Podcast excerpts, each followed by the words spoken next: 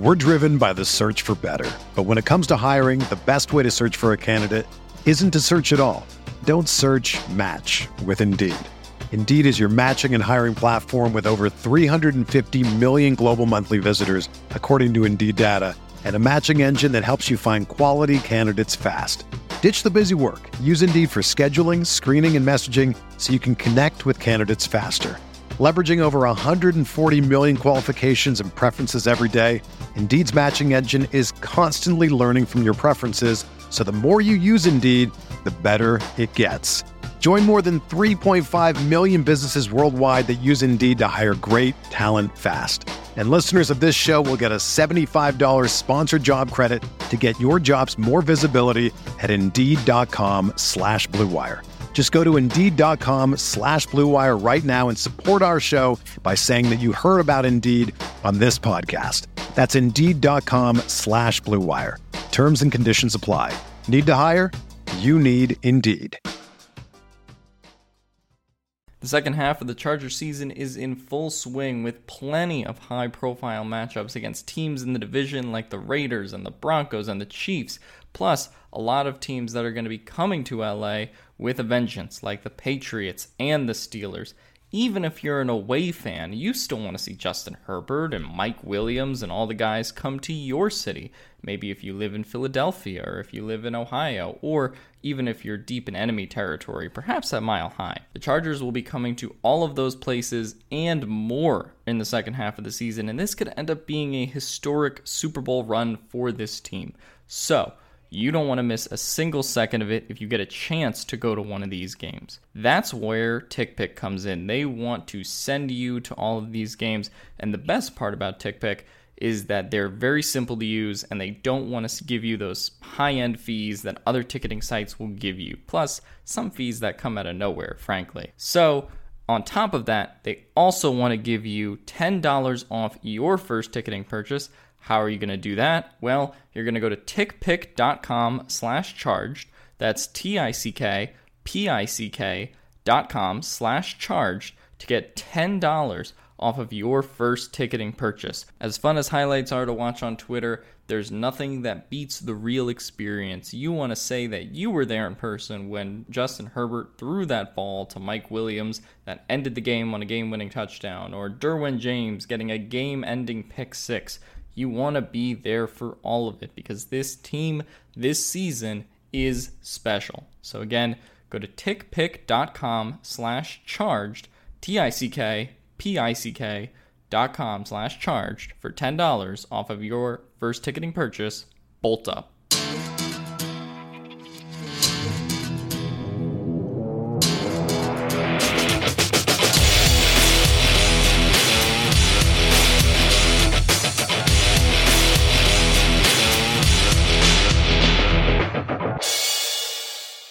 Hello, everyone. Welcome inside the Guilty as Charged podcast.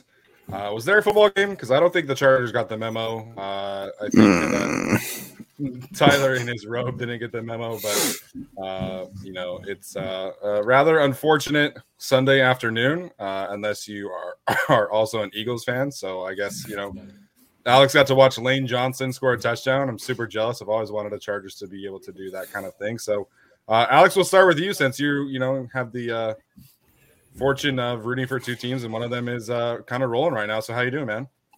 Yeah, uh, the Eagles are fun. However, uh, I for about seventy-five to eighty percent of the team uh, game, I watched the Chargers, um, and that was a, an unfortunate experience. So you, you get to watch the Justin Herbert, unfortunately, not cooking show, and defense doing whatever the defense was doing. Uh, great Kenneth Murray game, by the way, uh, and uh, yeah, just just really fun all around. Yeah, definitely uh, not a uh, great showing by the Chargers defense today. We'll of course dive into some of that. Uh, this is the first time that Alex is drinking on the show, so uh, shout out to the Chargers for making that happen. I think Tyler also drinking on the show. Uh, yeah, I'm an alcoholic now, so uh, thanks a lot, Chargers. Join us, Steven. I uh, One I'm of drinking some water, so uh, that's that's what I'll be doing today. But That's good. uh, I had I, I texted Alex and Tyler. I had to go on a on a walk after that, you know, cool off, and uh, still didn't work. So that's gonna be fun. Um, all right, so we'll dive into this game as as best as we can. Obviously, uh, this was an utter disaster from Brandon Staley and the Chargers. Uh, really, just you know, you have ten days to prepare for this game. The Texans are arguably one of the worst teams in the league. They are also going through COVID, so uh, I know there's going to be a lot of justifying this week uh, because certain players were out in this game, and of course, you know, you don't have Joey Bosa, Michael Davis, Austin Ekeler, Corey Linsley, Derwin James, all those kind of players, and that definitely matters. But uh, no excuses for me this week, and that's kind of where I'm at. The Chargers, even with all of the COVID issues, were still the more talented team. They had the better quarterback, they had the better mm-hmm. offensive line, they had the better receivers. But that's not what it looked like, man. This Chargers defense made the Texans offense look like the Bengals or someone else that's really good. You know, Davis Mills, credit to him, he played really, really well but the this defense without the star players was just abysmal, and I kept on waiting for someone, something to spark the defense and start playing better. And instead, you gave up 135 rushing yards to Rex Burkhead, who's made like four starts in the last three years, all of them coming on the Texans. Uh, and it wasn't until today that a Texans player passed Mark Ingram for most rushing yards on the team. So uh, it's just an awful, awful day from the defense. And, you know, you had an important game for several players in this one. You know, Uchenna Nwosu has, you know, he is up for a contract. He's been playing really, really well.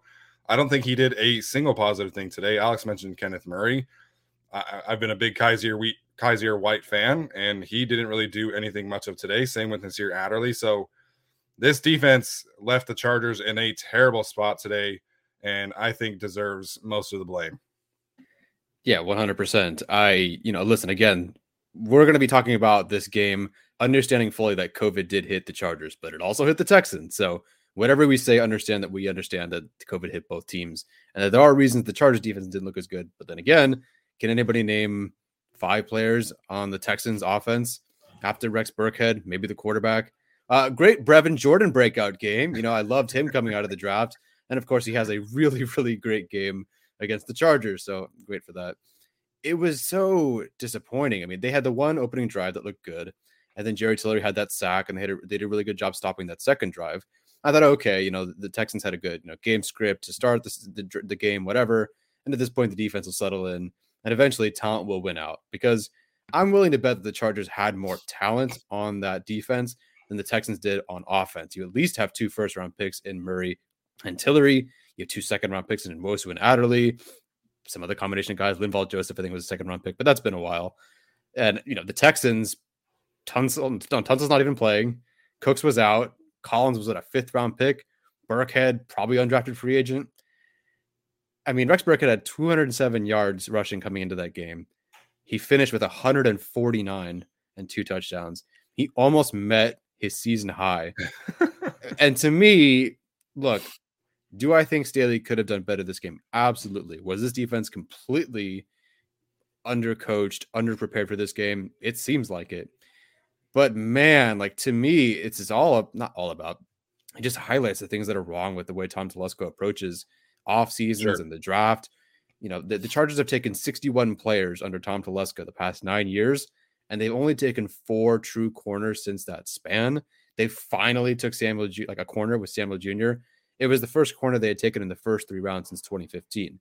Now, part of it I understand because you know you see Davis playing well, or Hayward was playing well, or they thought Williams at the time that corner was playing really well, but just neglecting it and to see that drop off from the guys that they had to the guys that are out there today is significant, and they've been ignoring that for so long and it's it's bit them several times. Not just this game, all season it's been a problem. Many years it's been a problem, and they've also not drafted an interior defensive lineman over the past two years at all.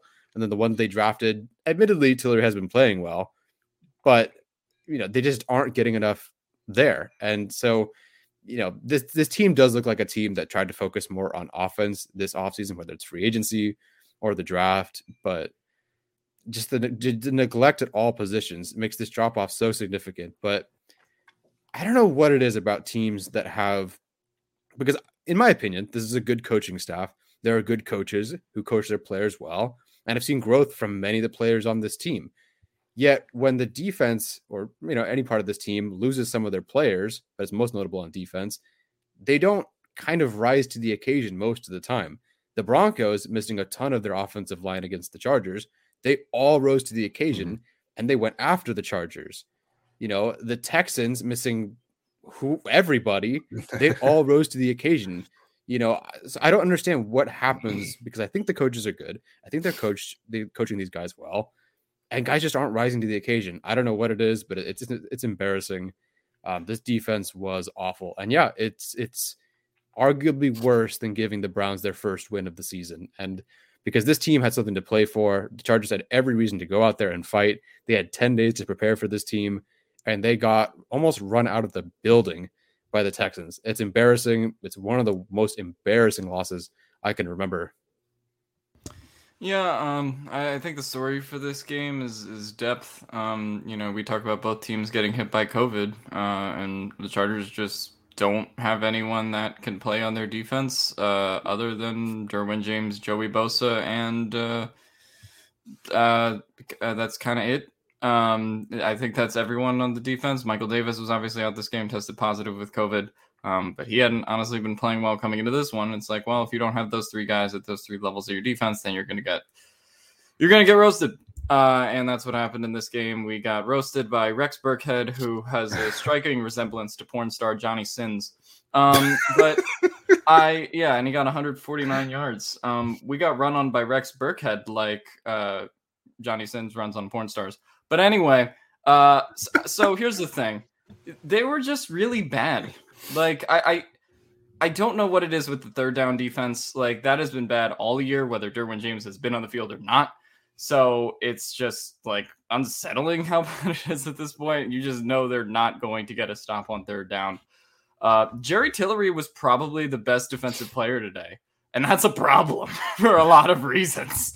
But I don't know, man. I I had hopes for this game. I predicted a 30 to 10 win. Uh, and yeah. they got they lost what 41 23. So pretty bad on uh, my resume there. Uh, I think coaching is definitely partially to blame. This is like one of the worst Staley games I've ever seen. Sure. You know, if you're going to pride yourself on defense and also give a 70% third down conversion or whatever it ended up being by the end of that game, um, pretty abysmal. But it's also just a talent problem. And Tyler talked about it with Telesco. Uh, they don't have uh, depth, and there's one person to blame for that. Uh, other than the COVID. Um, it, it's Tom Telesco. They they just don't have the pieces to uh to really support the team uh, when guys are down. And uh, uh, this is kind of always been a top heavy team. I think that was the storyline coming into the season, but it really showed itself today. So I'm not surprised by any means uh, with kind of how this. Well, I am surprised by how the game went, but as the game went on, it was just like, well, starting Kenneth Murray at linebacker and Drue Tranquill's out, and he's playing. You know, we're doing that whole thing, and you know the defense is getting run on again. Justin Jones is out, uh, and then you look at the secondary where Derwin James might have come in an emergency situation. Uh, didn't sound like he was going to come in unless anyone got hurt today. But uh, yeah, um, I think we saw that this is the Chargers kind of at their worst. Um, at their best, they are a team that can play with any team in the league. We saw that with the Chiefs on Thursday Night Football when Justin Herbert is balling and everyone's playing well.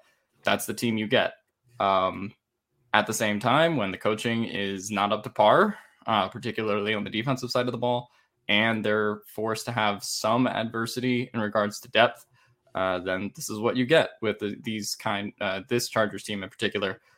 Um, and you know, I know there's going to be a lot of rationalizing and talking about, uh, you know, the the COVID list, but th- that's not an excuse. The Texans had 40 guys on the COVID list.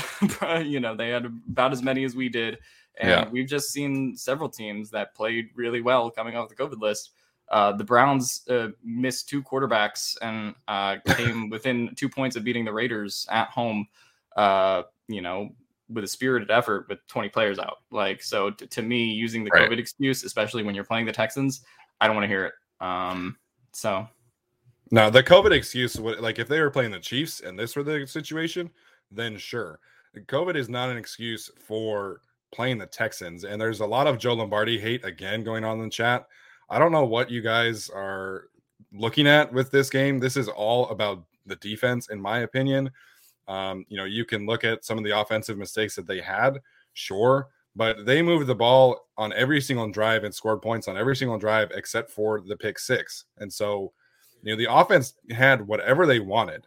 The mm-hmm. offense moved the ball at will. It's the defense that I don't know who Johnny Sins is, but uh, apparently you give up 150 sure. yards to Johnny Sins. Why would I lie about that?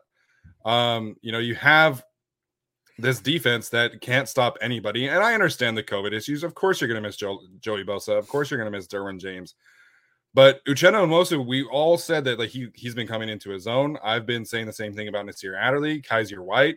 Linval Joseph is an established veteran who, at one point in the season, was the best defensive lineman on the team. You know, Kenneth Murray, I, I, I he was a first round pick, I guess. Um, you know, you bring you bring back Asante Samuel Jr., you have Alohi Gilman. So this was the worst we've seen the defense play, and it was against the worst offense that we have seen them play. So to me, this is about the defense. This is about the lack of pride. Did anyone outside of Breiden Fehoko show any kind of spirit or energy on this defense? Like honestly, you know this this effort today was just inexcusable, mm-hmm. and that's what it comes down to. To me, Brandon said that this they had the best week of practice under his career this week leading up to this game. And that is complete bullshit. There's no way that you have this kind of great week of practice and then you put out this kind of effort. So, you know, this isn't about execution to me. This isn't about, you know, coaching. This is about effort and taking ownership of what you are doing and someone stepping up. You know, football is a next man up mentality, it's a next man up sport. Like Alex was saying, you watch the Browns down two quarterbacks and they played their asses off against the Raiders. You know, you watch the Ravens who are down two quarterbacks in this game and they got smoked against the Bengals, but at least they played hard. At least they made an effort. You know, you mm-hmm. watch this Chargers defense today and literally like Jerry Chill- Jerry Tillery had one good play and he's the player of the game on defense. It's just despicable. Mm-hmm. Like you know, this to me is all about the defense and it's all about the lack of effort and you know, that's what it comes down to. Yeah, no, I, I just wanted to, I mean, kind of further on that point. Uh, we sort of talked about Uchenna Nwosu coming into the game. Like, this is the first game he's going to play without Joey Bosa. You know, he has a chance to put up some mm-hmm. pressures, put up some sacks today, and maybe clinch that contract. Um, and it's a nothing burger, right? Um, so yeah. you saw that from a lot of guys on the defense today that had the opportunity to step up, uh, particularly against this Texans roster. And again, you never want to underestimate any pro roster. I mean, on any given Sunday and all that. But, you know, like Kenneth Murray started on the edge and had a chance against bottom tier offensive linemen. Um, yeah. And, mm-hmm. you know, we talked about that with Uchenna Nwosu as well. Um, the defensive line had a chance to really clog up the run game. Uh, against Rex Burkhead and an interior that has just been getting gashed for the Texans, like that, that's been a problem uh, for them, and they just couldn't make any stops. Like so, um, I think it's partially an effort thing, like Steven said. But right now, mm-hmm. I like when when they're down guys, they they just don't have the talent. Um, I, I this is why the Chargers' highest ceiling is you know a potential playoff Super Bowl team. And when they're down their guys, and when they're you know in this kind of environment, they just they just can't produce. Um, so you know, if you're telling me going into the playoffs that they're going to have Joey Bosa and they're going to have Derwin James and all those guys, then yeah, I give them a chance to beat any team in the league still. But this game is one of those that just proves that it's part of a function of the system, but they just like they just can't do it um, as currently constructed. They need more depth. They need you know a lot of offseason overhauling. Uh, but you know, uh, you had a lot of guys who I think you could argue lost a lot of money today with how they played and potentially yeah. the roster decisions going mm-hmm. forward. Yeah, no, that's a good call. I mean, this is going to be you know a breakout game for so many people, or a chance to stick around the on the roster. Um, you know, even to some degree, Mike Williams missing it. Not that it's any fault of his own, but him missing it again, a game he could have made some money, and he was out. yeah, this, the, I don't know. I have no answers for what happened on defense. People are talking about the offense.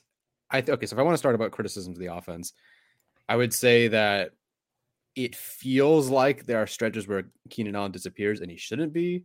Yeah. It feels like maybe they could call more screens.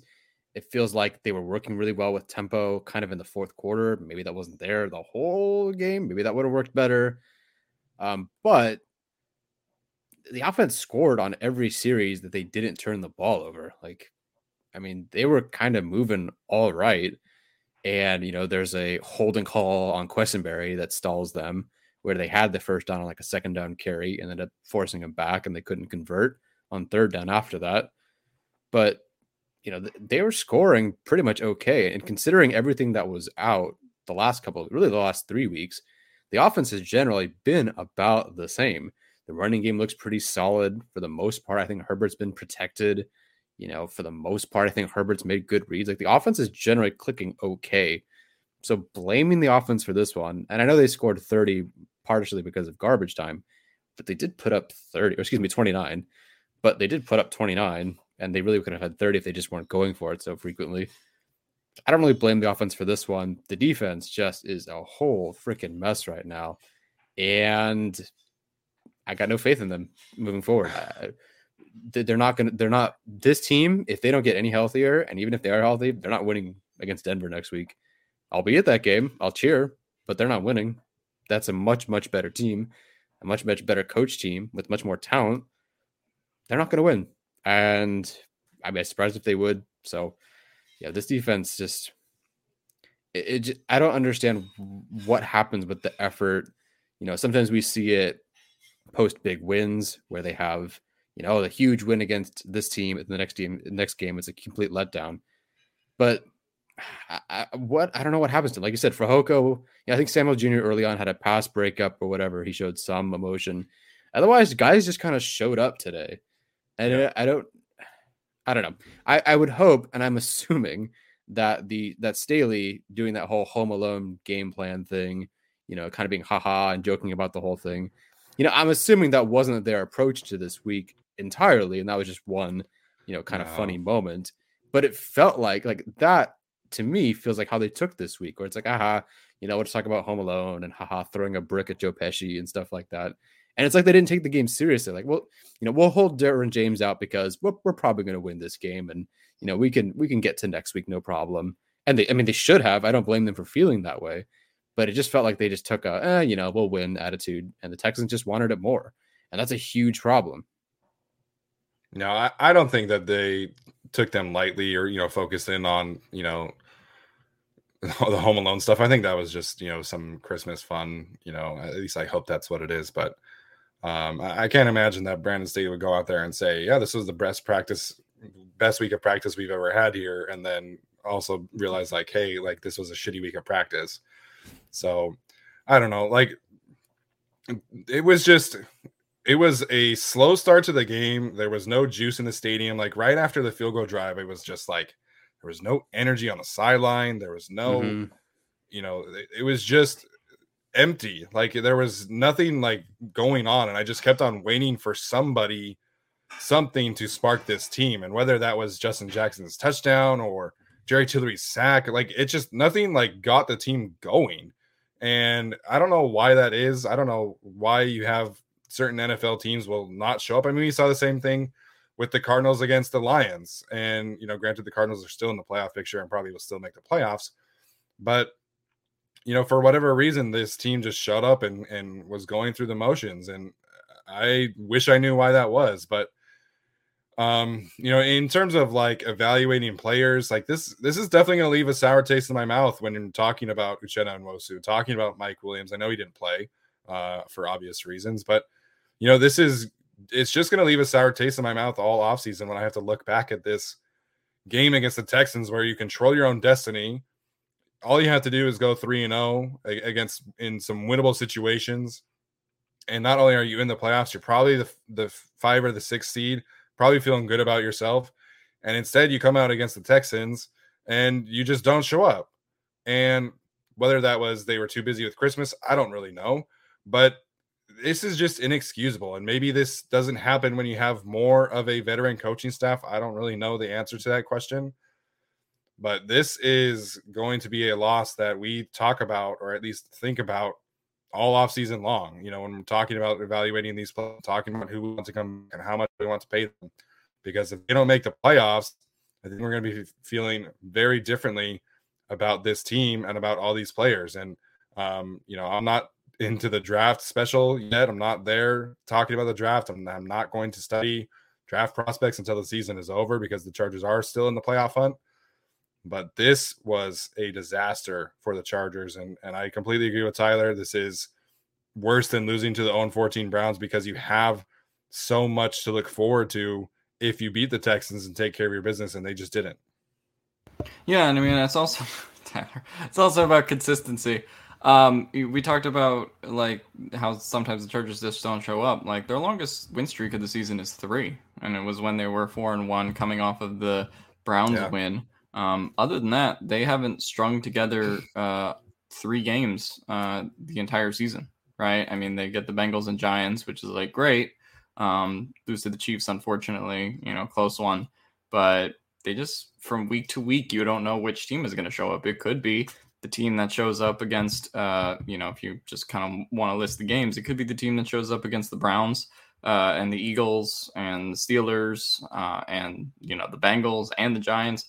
Or it could be the team that showed up against the Patriots and the Vikings and the Broncos and the Chiefs and the Texans, right? Like that's just who the Chargers have been um, for a lot of the season, unfortunately. And you added to this, it's holiday week, it's a COVID week um, and all the other factors that kind of you know just really slowed up the Chargers in this game. So to, to me, right, they're they're a very high volatility team, um, and so that's sort of been the point this year. Um, I, I think that we've always kind of looked at next year as the all-in year. Um, but I need to see more from this season still if we're really going to consider next year the all in year. Um, because right now I'm still not seeing it from this team. Um, like you, you just have to win against the Texans if you want to be taken seriously as a contender, uh, or even seriously as a team that maybe can pull off a wild card upset.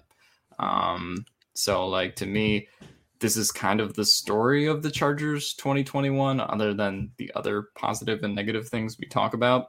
Um, and so I don't, I don't, I don't know what the season holds going forward. Mathematically, they very well could still make the playoffs. You can beat the Broncos. Um, you could beat the Raiders. Like I don't think those teams have been super impressive. Um, like Tyler said, uh, right now I would predict Broncos loss if we're being honest uh, with the Chargers. Uh, the Chargers would lose that game, but I could also see the Chargers winning by 20 because they're the Chargers and they'll get guys back from COVID, and you could theoretically talk yourself into it. Um, the the potential is there, but the the effort, the consistency, both in coaching and execution, the players that are on the field, just hasn't been there all year. I, it, this loss just changes everything I thought about this coaching staff. I thought that they were above a loss like this, especially after they just destroyed the Giants with right. some players missing. You know, they weren't exactly a healthy team going into that game, and they just blew out the, the, the Giants. I figured, okay, you know, yeah, there's a lot of issues this week with COVID, but I figured they were talented enough to make that work, and it just changes everything I thought. I never thought this coaching staff, even with these issues, would have another Browns, you know, 2016 or whatever the hell that year was type loss. I never thought that this team would be like that, especially after look, they were kind of depleted last week against the Chiefs on a short week, and they showed it. like guys showed up in that game and they held out as long as they could. And then some of their obvious weaknesses let them down in the end, like you know, Trey Marshall and some DB depth, but guys showed up at least. Man, I just thought this stuff was above a loss like this. And now mm-hmm. the it's weird because if they sneak into the postseason, whoever they play, assuming that you know most of their key starters are healthy, I might pick them to win because some for whatever reason against those teams is like they will rise to that occasion. Yeah. But I always thought that their floor would be so much higher than usual because this coaching staff would always have them ready to at least come out with a win against these lesser teams, and they didn't. It just it really sours everything. I mean, I wasn't sure Justin Herbert was winning MVP before. He's definitely not winning it now. Mm-hmm. Staley, mm-hmm. you know, maybe if they'd beaten the Chiefs, could have coach of the year. He's definitely not winning that now. So ah, it just really ruins the season. I mean, we were just everyone was taking off towards the playoffs. We were talking playoffs, ready for it, and now they might not get there. And it, it, it almost feels like a wasted season at this point. We've gone from beating it, could contend with anybody in the playoffs, even the Chiefs, who are the best team in the AFC, to are we going to make it? And probably not. I can't believe we're saying that today. Yeah, um, I, I got to say, 52 guys didn't show up today Credit to Dustin Hopkins though, buddy. You made that 50 yard field goal. It's the first 50 yard field goal I've seen for a Chargers kicker in like 80 years. Uh, so congrats to Dustin. You did better than Justin today. Uh, yeah, yeah. Dustin was kicking well, man, and and you know, I guess he's one of the positives. I think he is a kicker that I trust at this point for the most part. Um, you know, I had to laugh the other yesterday when uh, Michael Badgley missed like a 51 yard field goal by like three feet, like wasn't even close to to hitting. Um, but you know, outside of the fumble, Justin Jackson was the best player on the team. You know, Justin Jackson mm-hmm. is actually one of the players that I feel good about, like bringing back next season. If if only we could just keep him healthy. Like I'm definitely not opposed to you know adding another running back into the into the rotation to bring in some competition. But you know, Justin Jackson was the best player on the team, and you know, there's going to be a lot of criticism for Lombardi. There has been in this chat, but I thought that they called this game like a team that knew that they could run the ball, that knew that they didn't really have a full repertoire of pass catchers, and a team that knew that the defense was going to be in a bad spot. So, you know, once the time of possession mm-hmm. gets the difference in time of possession gets so drastic, like it was in the third quarter, you have to be able to keep your defense off the field at some point and so you do that by running the ball and, and keeping the defense on the field with Justin Jackson. So I thought Jackson played really well. Uh, it, it, looked like Josh Palmer was headed towards a good day and then kind of disappeared in the second half. And Keenan Allen, you know, was not super active in this one for whatever reason. Um, I can understand the frustrations, but also like you call the deep passes today, and Justin Herbert makes an awful throw to Josh Palmer and you know you have a, a, miscommunication with Jared Cook, which leads to you know a pick six. So I was okay with the game plan today on the offensive side of things. Like I said again, you know Justin Jackson ran hard. They blocked really well. Um, you know it just you don't turn the ball over and you score 35 points in this game relatively easily. Um, but you have a bad pick at the end of the first half. Then you have the pick six. Then you have a weird fumble by Justin Jackson. So um, you know, don't turn the ball over and you probably win this game. And even if the defense is playing that shitty, and so that's really kind of where I'm at with the offense today. Yeah, I mean the the offense could have had. I don't remember how. I think Ekeler had one fumble against the Browns, but otherwise they had a really clean game that game, yeah. and they just won a boat race, forty-seven to forty-two. That's exactly how this game could have gone. But yeah, you're right. Sure. They just uh, Justin Jackson, man, 162 yards. You know, I said that he had, he'd have more rushing yards than Ekeler did this season in any game. He didn't, but 162 total yards and two touchdowns. I don't know why the fan, some of the fan base was so upset about them handing the ball off to Jackson with 13 minutes left in the fourth quarter, down two scores. Like, I know you want to put the ball in Herbert's hands, but it's not like they were really taking it out of his hands. They just handed it to him once on the drive. And again, you know, he averaged what? See, 19 carries for 162 yards. I mean, the guy's giving eight eight yards a, a touch at this point. Yeah. I don't understand the criticism there, so, but good for him. If they don't have to draft a running back in the middle rounds or whatever late rounds again, like a Rountree, like a Kelley, and they can just keep Jackson, great. I'd like them for them to find one more person that could really catch the ball, but otherwise, you know, good for him. Honestly, like uh, this could have been terrible.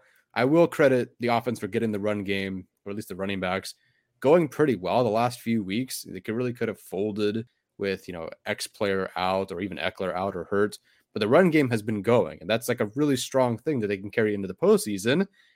And they're not going to make it. Like everything seems on offense to be working okay as long as guys are there. And man, they just they're not even going to make it at this point. It's it's so awful. My heart my heart is broken today, man. Yeah, um, Justin Jackson played a good game. Uh, I think that that's. I mean, he sort of solidified himself the last couple of weeks. Uh, I know a lot of people were talking about what we. I mean, we were talking every week about what the RB two situation was and the fact that they don't have an RB two. Um, so they have Justin Jackson as a guy that I think can carry a decent chunk of the offense now. Um, so I mean, that is a good thing to see going forward. I don't know whether he'll be on the team next year. Potentially, someone could sign him, and maybe they'll promote Rountree or someone else, or they'll re-sign Jackson. Who knows? Um, but yeah, I, it's about the only good thing I can think of today. Uh, we're doing. It, I don't know if we even want to do studs and duds, but Justin Jackson would probably be a stud even with the fumble, and yeah, everyone else is probably looking at the dud column. Unfortunately, um, Yeah, I, I, thought the offense looked okay for most of the game. Um, unfortunately, you have the pivotal, I mean, the turnovers and the pivotal, pivotal moments that just killed them. Um, I mean, the fumble with Justin Jackson down nine, and then of course the Herbert pick to Palmer, which was just kind of unnecessary. And well, the game was kind of already over when Herbert tossed the pick six. I mean, really. Sure. Um, so you know, I don't really look at that as like a decisive one, but uh, we talked about Chargers as a team that kind of wins on turnover differential, and they lost on turnover differential today, right? Like you, you beat the Chiefs uh, in that uh, September game with four turnovers you forced against them. Uh, I don't I don't know what the turnover differential was today. I would assume it was 3-0 in favor of Texans. Yeah. Um, and that that is about how the game played out, unfortunately. So um, I, I just see people in this chat writing stuff like uh, let me let me find it where someone was like, if the Chargers win out and Baltimore loses one of their last two games, then the Chargers would be the seventh seed and be playing Tennessee. Guys, I'm gonna real talk here. We just lost the Texans. No more comments about playoff picture. You have to. There's a 48 hour period where we do not discuss playoff picture after we just got toasted by Davis Mills.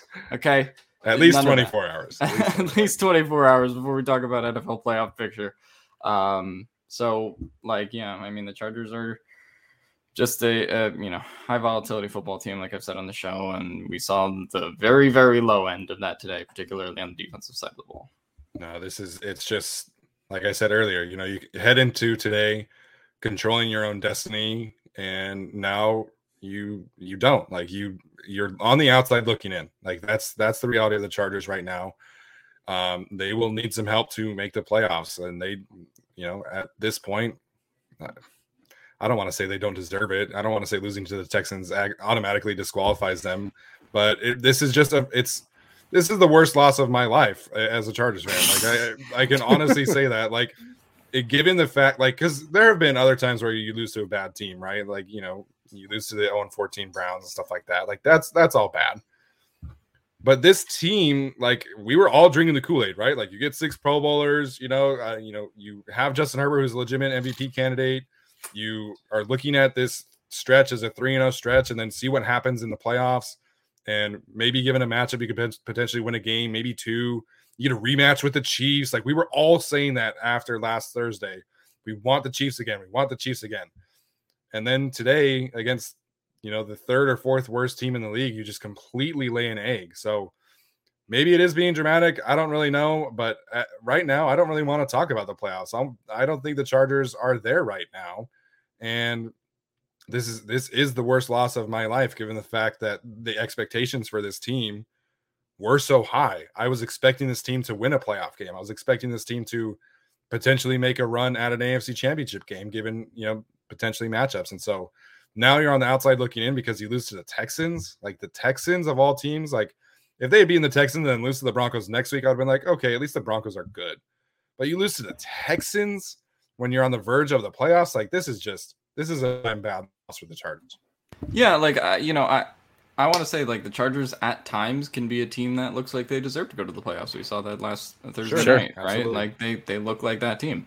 Um, but playoff teams don't lose these games, right? Like just flat out. I know people are going to yeah. say, "Oh, the Titans lost to the Texans," whatever. Titans are also in control of their own division um, and in control of their own destiny, and they're coming off of a win uh, against the Niners. So to me, you know, you can like uh, split hairs here and say that there's not a lot of difference between say what the Chargers are doing and what all the other 10, 8 and 7 teams in the AFC are doing.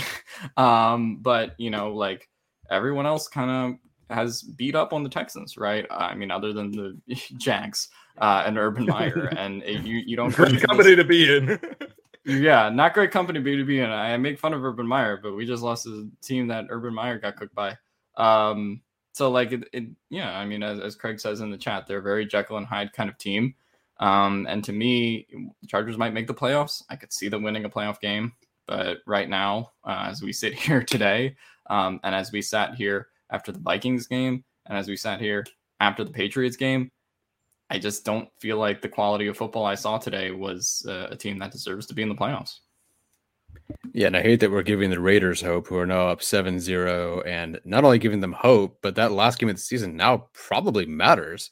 I mean, it does to the Chargers for sure, and it, it likely yeah. will for the Raiders as well.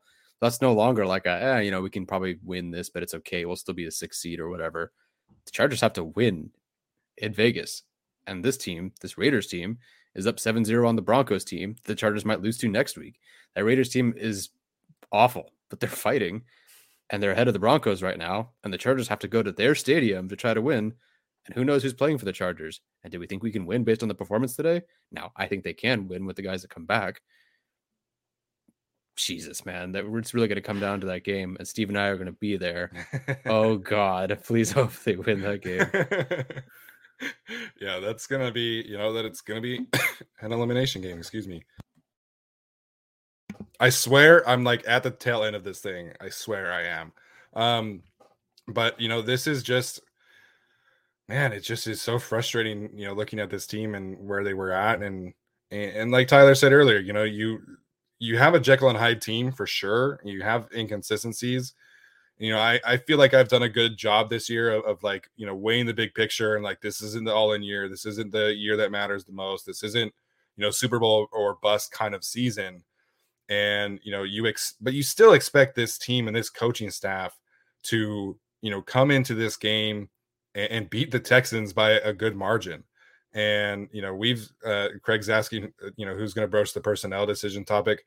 I feel like we've talked about that a lot. You know, Brandon Staley is essentially signing anybody that used to be a Bronco into the secondary, and it's not working. You know, yeah. Trey Marshall, Tevaughn Campbell, they were all on the COVID list today. And so you have Davontae Harris, who was mostly a special teams player for the Broncos and the Ravens. And he made Nico Collins and Chris Conley look like they were Ja'Marr Chase and, and Justin Jefferson. Like it was bad. And, you know, it's tough to rely on like your eighth corner to be a good player. And I get mm-hmm. that. But you look at somebody like a Brandon Facyson, who they are familiar with, who's now playing pretty well for the Raiders, or you have John Brannon, who I don't know where he's at right now, but you you have these players that you're familiar with that aren't just exclusively playing for the Broncos. And like you can sign other players, Brandon. You don't have to go, oh, this guy played yeah. for me with Denver. Okay, he's our he's our guy. So I don't know. I, I just thought the coaching staff was above this, especially after last week. Like you put in Trey Pipkins yeah. in place mm-hmm. of Rashawn exactly. Slater. Yep. And your offense barely misses a beat. Like your mm-hmm. offense should have put up 50 points on the Chiefs last week. And then to come out against the Texans and play like this, I, I just thought this team and this coaching staff was above this kind of a like, this kind of game and this kind of loss. Congrats to Chris Harris. No longer the worst Harris on the defense. Are we sure about that though? Because he wasn't exactly good today either. Uh Davontae was pretty bad today, man. I mean, he could have been fined a bunch of times and wasn't weirdly. Uh, and all the coverage. I mean, Chris Harris was bad too, but Davontae Harris was uh, that that was something special. He's like he's like the Davante Adams, except being terrible. Like he's he's really good at being terrible. That's what I felt like of watching Davontae Harris today. He was just a disaster class. Yeah, that was neat. Uh, hope Michael Davis is feeling okay. I know he just got tested positive for COVID right before the game. I think Craig said something like, "Hey, we're not out of the woods yet. There could be one more test before yeah. the game." Uh, so it's Craig's fault.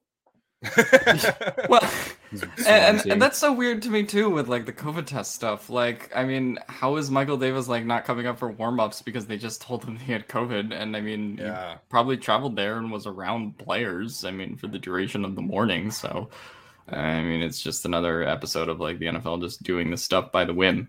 Uh, but yeah, no, I, I definitely thought the personnel decisions were just weird today in terms of the guys they decided to play at the same time, they didn't really have much of a choice, sure, um, sure. Mm-hmm. you know, mm-hmm. in terms of what they were left with on the roster. And I think, like we said earlier in the show, that sort of falls on Tom Telesco um, and, and not, you know, building out the depth on this roster to a team that can put some backup defensive tackles or backup linebackers, backup cornerbacks and safeties in uh, and still have modicum of success.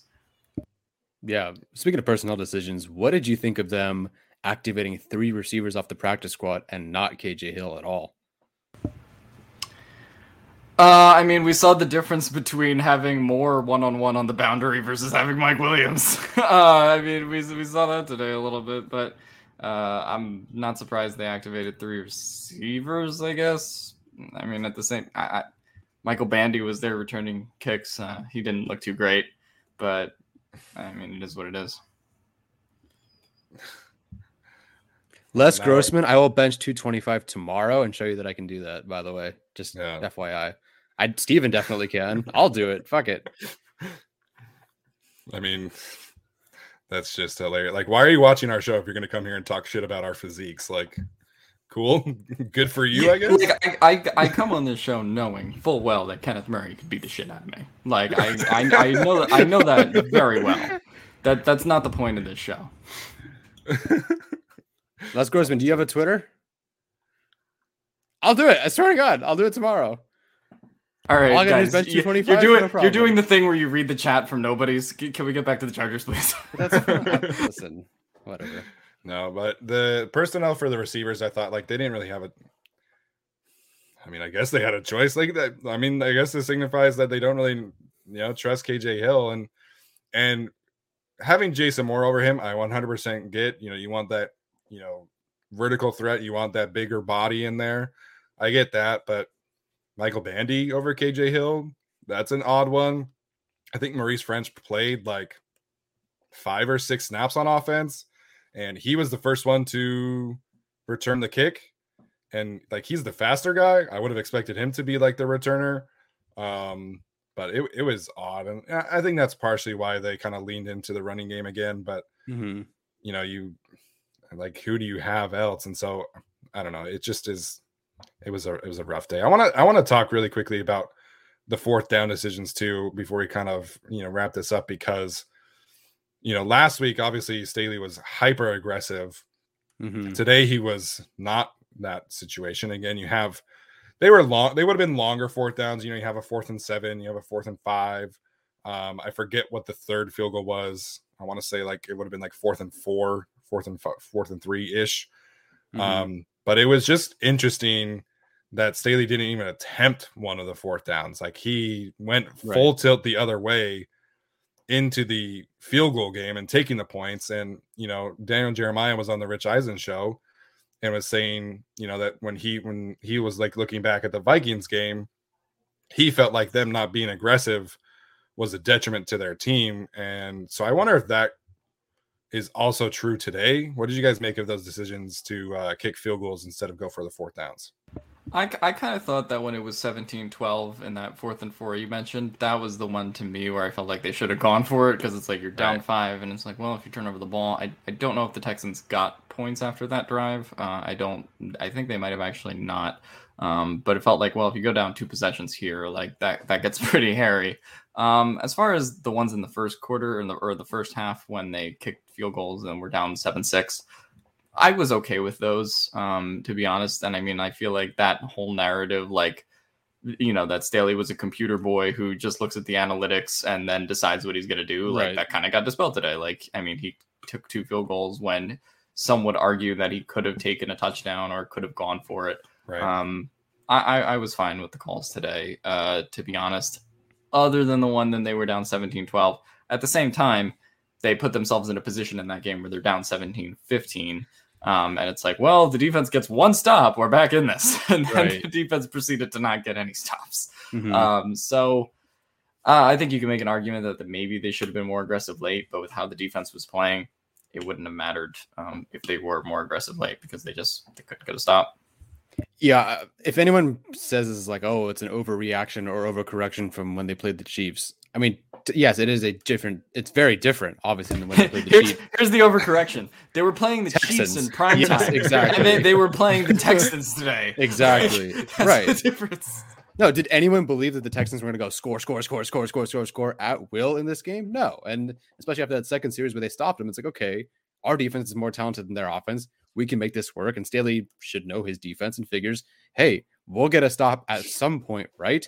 They just didn't. You know, in the same way that you go for it against the Chiefs multiple times on fourth down, you you kind of can trust your defense to at some point get a stop on you know on, on any third down uh, of this game, and they didn't.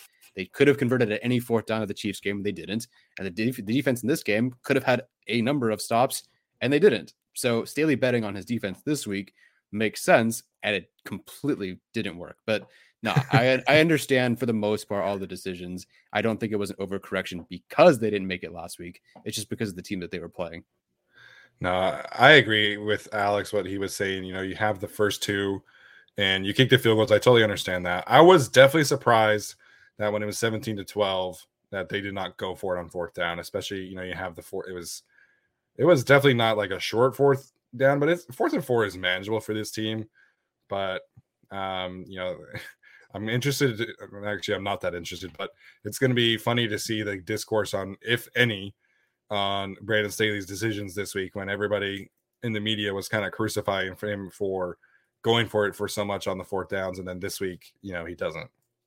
Uh, here's the difference between uh, th- this situation. No one watched that game today, uh, and everyone in America watched the Chargers Chiefs game. so I think that'll True. be the difference on the discourse on Twitter. True. If we're lucky, the media won't talk about the Chargers at all this week. That's the saving grace today is that I think no one watched that game because I saw like because usually if the Chargers lose, my friends just like roast me and they're like, "Oh, what happened, buddy?" Uh, so you know, if, if the Chargers no one watching a Chargers loss, maybe it just didn't happen. And so I think that's the one saving grace of Chargers Texans is that no one watched that game. Yeah. So uh media members stay away. Don't talk about us this week. I uh I, I can tell everybody right now I uh, will not be watching the film back from this game. I uh, will not be torturing myself this week for that. Um you know, I, I, Tyler and I have been charting stuff and and trying to like, you know, compare with PFF certain things and, and data and stuff like that.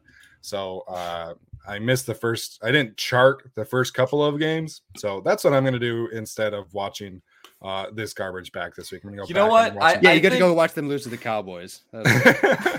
I think I think this is the week I'll watch film. I think this is the week that I will do a YouTube film breakdown on the Chargers plus the Texans, just because Steven and Tyler don't want to do it, and maybe I'll bring a couple beverages with me along the way.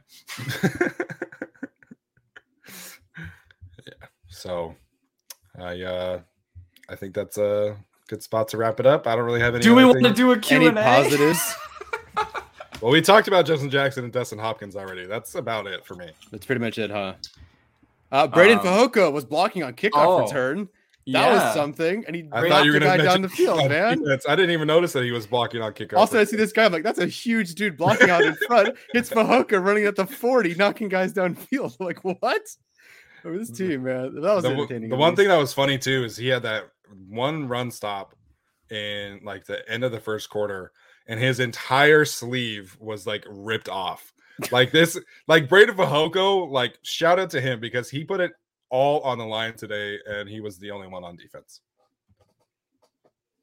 Yeah, I'm just looking at the box score to see if I can like find anything that's like relatively positive. Um Emeka Egbule, uh okay, he, did yeah. he did okay. yeah, he was fine. one of, one of Tyler's best friends, Emeka Egbule, uh, friend of the shooting family, had a great game today. but uh, no, in all I... seriousness, if Joey Bosa and Chris Rumph are out again next week, do not play. Oh God, Kenneth Murray more snaps than Emeka Egbule oh. because at least Emeka Egbule is like showing signs of like being an actual edge rusher, and if Murray can't get it done against the Texans and you know their third string tackles. Like I, I, yeah, I said, I, I have been against that experiment from day one. He struggled to shed blockers with space in between him and the blockers. Now he's at the point of attack and he is getting destroyed. So now you have Tillery who is improving, but he still is a liability against the run. Mm-hmm. And then you place another liability against the run next to him. So you have a player like Cole Toner, who uh, this regime uh, decided was not good enough to be brought back on the Chargers, just destroying the left side of the defensive line. So uh, I am completely out on Kenneth Murray as an edge rusher. I want them mm-hmm. to move him back to linebacker and just kind of deal with the growing pains. Uh, but as an edge rusher, I'm out. Yeah, I, I sort of came into this week, and I think there was a lot of discussion about Kenneth Murray about if the Chargers should trade him in the offseason um, and what you could potentially get back for him. And I was like, well, I mean, you probably are only going to get like a sixth or seventh round pick back for him if you trade him. Like he's got two years left on a rookie deal, and any GM can just go, well, I'm going to take a four year contract linebacker in the draft. Like that's the economics of the whole Kenneth Murray situation if you were going to trade him. now I'm like a sixth or seventh round pick. I mean, that would be kind of awesome. we can have five sixth round picks. then we can have five of them. Unfortunately, Um, he was just bad today. Like, I mean, the the edge rusher thing doesn't work. Um, the the linebacker thing doesn't work. I I I would like to see him back at linebacker to at least see if uh, you can try to kind of get something out of it because I do still think at his core like that's probably what he would do best. Um, I was yeah, I think all of us were on kind of record that we were never big fans of the edge rusher experiment from day one. Um, but yeah, no, I mean, uh, this is like, I mean, pretty bad. Like he he just doesn't work in this defense um, as it currently stands. I think that's equally as much a Kenneth Murray problem as much as it is uh, a defensive coordinator and you know Yes. defense problem. Like I, I Mhm. do think Brandon Staley should be getting more out of Kenneth Murray than he Yeah. currently is. Um, Yeah. I, I think that that's something that we have to talk about. And also, someone told me to stop laughing and you know stop drinking. That's how I'm coping. Um, uh, I, I just want to be clear that that's that's how I cope with this stuff. Um, because that was just disastrous. But um, no, I, I- I think Murray is probably on the outside looking in in terms of the offseason. I I don't know if they have much of a choice but to try to get out of that contract by a trade or something, or you leave him on the bottom of the roster and and, and like try to kind of rebuild his value. But um, it's it's looking pretty terrible. yeah. I wanted to find some sort of positive, and I did a poll like, "Hey guys, what do you think his stat line's going to be this game? Is he going to have, you know, one to two pressures, two to three, pre- yeah, three to four pressures, whatever?" And hundreds of people voted, you know, three to four pressures or five more than five pressures. I really don't think he had one this game, and he has two assisted tackles on ESPN right now, no solo tackles. It's bad. It's it's as bad as I can remember a player looking. Like at least with say Jerry Tillery on his worst days, you can say that there was a player or two that he had that he made that was pretty good, right? Maybe Yeah. one sack, and then and then he, then he's bad the rest of the game. Kenneth Murray, it's all bad. He can't do anything when it's the run game. He's getting washed out of that play one on one versus the tackle to the point where the difference between the hole that the, the running back can run through looks like five yards because they're just taking Murray and going, okay, go over there, please. And then when he rushes, and we pointed out so many times, he only rushes kind of one way, and that's all he's got. Yeah. And it's a, I you do have to blame the coaching staff a little bit, a for Sure. whatever they convinced themselves that they thought he was. Like, oh yeah, he was an edge linebacker hybrid the whole time. You taught him zero edge rusher moves eh, as a pass rusher. There's nothing there. Bull rush maybe, but that's not really. Come on, that's not a pass rush move. Everybody can do that. There's no moves. There's no counters. There's nothing. There's no bend. There's there's nothing there that looks like a player who has ever played edge or can play edge or has been taught anything about how to play edge. There's nothing there. It looks like Hamilcar Rashed almost, like watching him in the draft or something. High athlete kind of guy. Some people are gonna hate that comment. Well, screw it. Like, what, what's the difference? The guy had two. It looks bad. Like, if Murray did Yeah. that in college, what grade would you have given him? Like, he would have been an upside guy. He would have been the upside guy that you take on day three because he has tons of athletic talent and he's a good guy and he's a Yeah. four year starter at Oklahoma or whatever. If that were his tape as an edge rusher, like I'd take Quincy Roche over him, maybe because at least Quincy Yeah. Roche had some bend to him and Roche's It's playing really- well. and he's playing well, of course. It's it's bad. So it he's not playing well, but also the coaching staff just set him up to fail, I think. And Yes. because they they didn't treat him like an actual edge, they didn't really give him any edge snaps at all. A- And like Joey Bosa is on the sideline, the back up, going, "Okay, uh, try this." Are the coaches get telling him anything? Because I mean, there's no way, there's no way that they're coaching him to just go around the guy every time. But it's not even around; it's just like ten yards upfield, and then like a curl back towards the quarterback or something. As much as I want to, you know, say that he's kind of a bust at this point, the coaches are doing no favors at, at that spot. So Yeah. I would rather, you know, it, uh, hopefully Rumph comes back. Obviously Bosa, these guys come back, and you can put some real edges out there. But I'd rather him be a situational blitzer. You know, they rotate Og- Ogbongbemiga in, granted because Tranquill was hurt. Let him blitz through the A gap, maybe drop into zone, and you know, occasionally if they run a trick play and it's like a, a sweep, uh, you know, jet sweep or whatever, you know, Murray can chase that down or something. But at edge, it's just it's actually pointless. It's pointless. He has more missed tackles coming into this game than tackles at edge. And I'm positive that's going to hold after this game where he played 60 or whatever snaps. Let's so play let's let's play a game called How many tackles does Kenneth Murray have on the season? Um I will currently let, or at I, edge? Uh currently for the season. For the whole season? Yeah. What is he? Well, he missed he missed what, 5 games? Mm-hmm. No, 18? no, no. 18? Oh, he's actually at 24. Um, okay. he, he's he's he's kind of balling out at 24 compared to the 18 you predicted. Um, but yeah, like that, that was just one of those things where I'm looking at it and I'm like, imagine going back a year ago and telling someone that Kenneth Murray would have 24 tackles after he had 107 uh, in a Gus Bradley green dot defense where he also had five tackles for loss. Um, yeah, it's it's been rough, and I definitely think a lot of it falls on Kenneth Murray, the player, for his lack of development. Um, but there's some real questions to be asked about who exactly the the defense uh, defensive coaching staff is maximizing um, on this defense because right now I don't really know if the answer is anyone. Yeah, I I, I feel bad for Kenneth Murray. You know, he definitely hasn't played up to the standard that we all thought we had for him heading into the season. But switching him positions, like full time switching him positions mid season, was never going to be the answer in terms of maximizing his athleticism. And if they had said, you know, we're going to give him, you know, 10, 15 rotational snaps at linebacker because he's been beaten out, like, sure.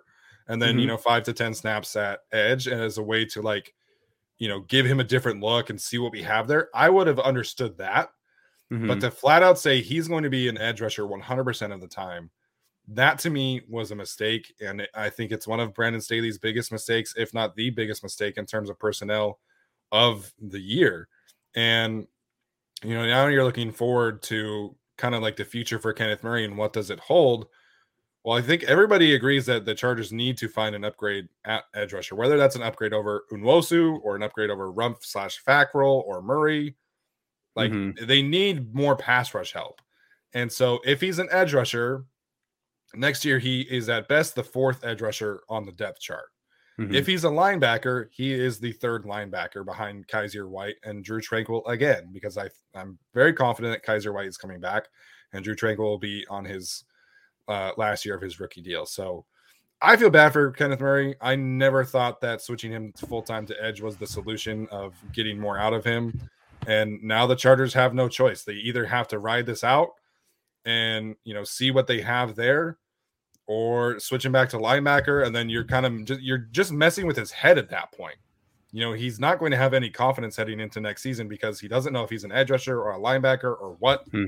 So again i would have understood using him like a versatile chess piece you know mm-hmm. but this what they're doing now i never understood this argument i was firmly against using him as an edge rusher full time and some of it is him you know he's doing the same exact like just I'm not even going to try to turn this corner. I'm just going to run right past the quarterback and do nothing. But at the same time, you know, you look at what this coaching staff is doing with other players, and Murray's not getting that same kind of development. And so, you know, you feel bad for him, and it just sucks. It's it's an it's an awful situation for a player that we all really liked coming out of the draft. We liked as a rookie, and now we are having a hard time finding a spot for him on this team. You could make he'll be active on game day. But if Rumph came back and if Fackrell somehow returns for the playoffs and if Bosa and Mosa were healthy, you can make an argument that he would be inactive on game day, sadly, because they clearly feel like Niemann and Ogbongbemiga, I think, are prospects they'd rather explore at linebacker than him. Yeah. Ah, man, I feel bad for him. I, I, he's a guy that's always exceeded expectations, a guy that you love to like. His story is great. He's so amazing with his family. He wasn't supposed to start at Oklahoma. He earned that starting role. It was like their first freshman rookie starter, whatever it was. Um, just all the accolades in college. Maybe not like the best linebacker prospect, but it's certainly a, a good one. Yeah. And then for it to turn out like this, man, I feel so bad. I feel so bad for him because, I mean, all how much hype was there at the beginning of the season, you know? And Brandon Staley is like, oh my god, we have a fucking Kenneth Murray. Like, yeah, we have, you know, we've had these guys, but uh, this year I have a fucking Kenneth Murray. And the guys that he had at linebacker last year with the Rams, not that great, not as talented as Kenneth Murray. And for him to just be this bad, this bad, it, it's it's sad. It's actually really sad. I don't know what there is you can build with moving forward unless you're just banking on the fact that he was a very talented first round pick. At least Jerry Tillery, you see, okay, he's a situational pass rusher. Maybe that's what you can say. At worst, he's a good situational pass rusher, and I can rock with right. that. Kenneth Murray can't stop the run. I, I don't know what he's going to be doing in coverage, but hasn't been great recently. And he can't rush the passer. There's nothing there to work with. So they probably can't trade him. I've been kind of the weirdo who's like, they should probably trade him because they have no spot for him. you can't trade a guy like that, but you can't do anything with him either. So I'm really curious to see how the season plays out and how next season looks for him because, yeah, they need a serious upgraded edge, and he's just not it. Can you trade supplementary draft picks? Um, I think if we could get a supplemental draft pick back for Kenneth Murray, I mean, it would be something. Trade him to the Lions. I mean, you never like somebody is somebody would look at him like Laquon, Laquon Treadwell is still in the oh. league because of his first round status, and he's never been anything good. So yeah. there's always somebody that will look at like oh. a former first round pick and be like, I, I can work with that. Like, oh, you know, you know, here's the thing. I was actually talking about this with Arjun on a Q and A, and we were talking about where Kenneth Murray could go, what he's going to do in this defense, and I, I think it was me and Arjun said on the show that like Bill Belichick would turn Kenneth Murray into Kyle Van Noy and, and 100%. Jamie Collins, 100%. And then we would be like, why did we let him go? and it's like 100% would happen with Kenneth Murray there. Yeah. Mm-hmm. Um, so I don't know. I mean, I think there's a development question to be asked for sure. And I, uh, yeah, no, it's, it's just really disappointing effort from the defense all around. And it goes back to what Tyler said at the top with uh, Tom, Tommy T. Yeah man, that was uh it was just it just sucked, man. So um thank you guys for tuning in. You know, I, I understand that this is definitely not uh the post game live show that we were all expecting. Um, but you know, we always appreciate your support.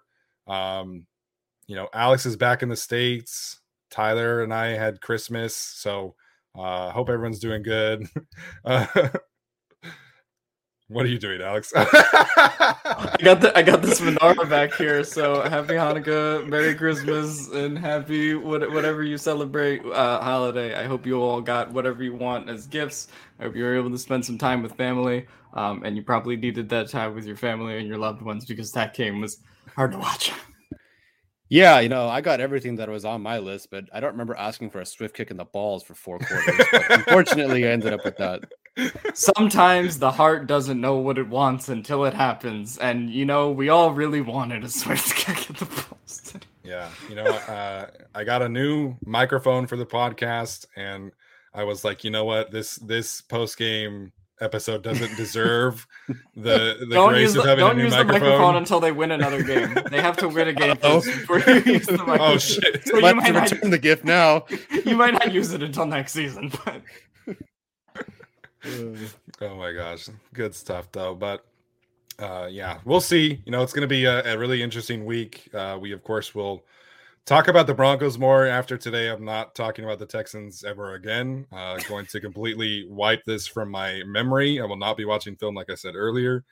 Um, but you know, we'll have to see how the rest of the game goes. You know, these last two games against the Broncos and the Raiders are that much more important, and uh, you know, it's going to be very crucial for a lot of players on this team who are up for new contracts, and uh, one of those players isn't, isn't going to be playing against the Broncos, so that's fun. Um, anyways, that's going to do it for us today, guys. Thank you so much for uh, watching the show and supporting the show. Uh, if you wouldn't mind, please leave us a rating or review on the audio platform of your choice. Uh, Alex had two Coronas on the show, so that's fun. Merry Christmas. I love it. I love it. All right. Thank you guys. That's going to do it. We'll talk to you next time.